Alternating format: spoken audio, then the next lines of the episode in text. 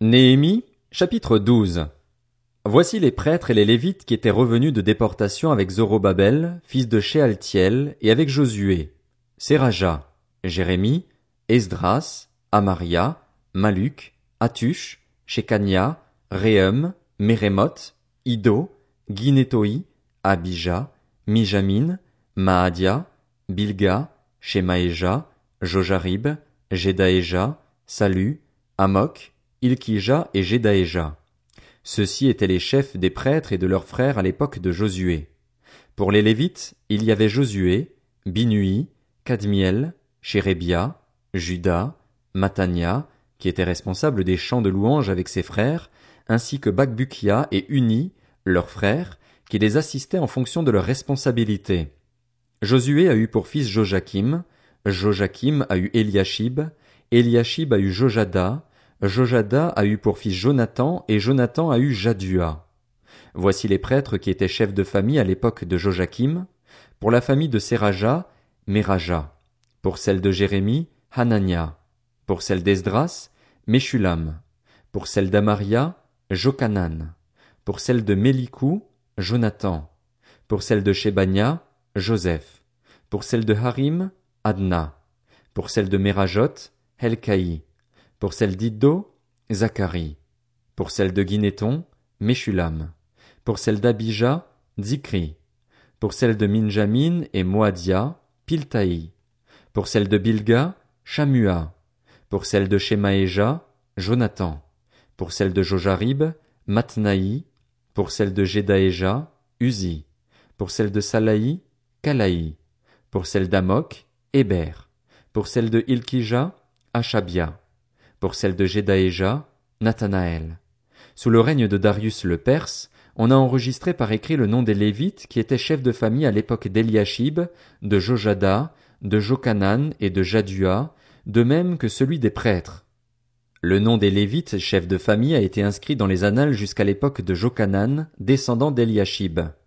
Les chefs des Lévites Achabia, Chérébia et Josué, fils de Cadmiel, ainsi que leurs frères qui les assistaient, étaient chargés de louer et célébrer l'Éternel à tour de rôle, suivant l'ordre de David, l'homme de Dieu. Matania, Bakbukia, Abdias, Meshulam, Talmon et Akub, qui étaient portiers, avaient la charge des provisions situées près des portes, et ce à l'époque de Joachim, le fils de Josué et petit-fils de Jotsadak, ainsi qu'à celle du gouverneur Néhémie et du prêtre et scribe Esdras.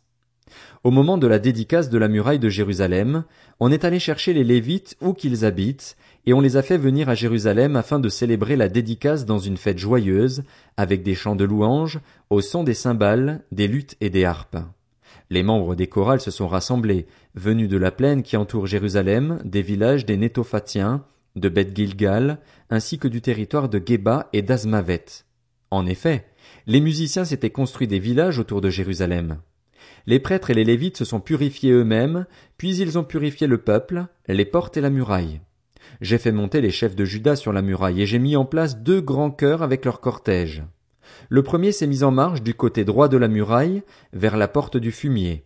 Derrière lui marchaient Osée et la moitié des chefs de Juda, Azaria, Esdras, Meshulam, Judas, Benjamin, Shemaéja et Jérémie, ainsi que, parmi les prêtres munis de trompettes, Zacharie, fils de Jonathan et descendant de Shemaéja, Matania, Miché, Zakur et Azaph, avec ses frères Shemaéja, Azaril, Milalaï, Gilalaï, Maaï, Nathanaël, Judas et Anani qui jouaient des instruments de musique de David, l'homme de Dieu.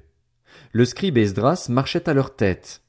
À la porte de la source, ils ont gravi droit devant eux, par les marches de la ville de David, la montée de la muraille qui surplombe le palais de David, poursuivant leur chemin jusqu'à la porte des eaux, située à l'est. Le deuxième cœur a pris la direction opposée.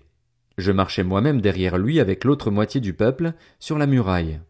Passant au-dessus de la tour des fours, il est allé jusqu'à la muraille large et a poursuivi son chemin au-dessus de la porte d'Éphraïm, de la vieille porte, de la porte des poissons, de la tour de Hananil et de la tour de Méa jusqu'à la porte des brebis, avant de s'arrêter à la porte de la prison. Puis les deux cœurs ont pris place dans la maison de Dieu, et j'ai fait de même avec ceux des magistrats qui m'accompagnaient ainsi que les prêtres Eliakim, Maaz et Ja, Minjamin, Miché, Eljoénaï, Zacharie, Hanania, muni de trompettes, et Maazéja, Shemaéja, Éléazar, Uzi, Jokanan, Malkija, et Laméézer. Les musiciens se sont alors fait entendre sous la direction de Jizradja. Ce jour-là, les Israélites ont offert de nombreux sacrifices et se sont livrés à des réjouissances, car Dieu leur avait donné un grand sujet de joie. Même les femmes et les enfants se sont livrés aux réjouissances, et l'on a entendu de loin les cris de joie de Jérusalem. C'est à ce moment-là qu'on a désigné des hommes pour la surveillance des salles destinées à l'entreposage des offrandes, des premières récoltes et des dîmes, et on les a chargés d'y rassembler les parts accordées par la loi aux prêtres et aux lévites, au nom des divers territoires. En effet, Judas se réjouissait de ce que les prêtres et les lévites étaient à leur poste, assurant le service de leur Dieu et des purifications. Quant aux musiciens et aux portiers, ils respectaient l'ordre laissé par David et par son fils Salomon. En effet, à l'époque de David et d'Azaph déjà, cela faisait bien longtemps, il y avait des chefs de musiciens ainsi que des chants de louange et de reconnaissance en l'honneur de Dieu. À l'époque de Zorobabel comme à celle de Néhémie, tout Israël faisait don des parts journalières destinées aux musiciens et aux portiers. Il donnait aussi aux Lévites les éléments consacrés, et les Lévites les redistribuaient aux descendants d'Aaron.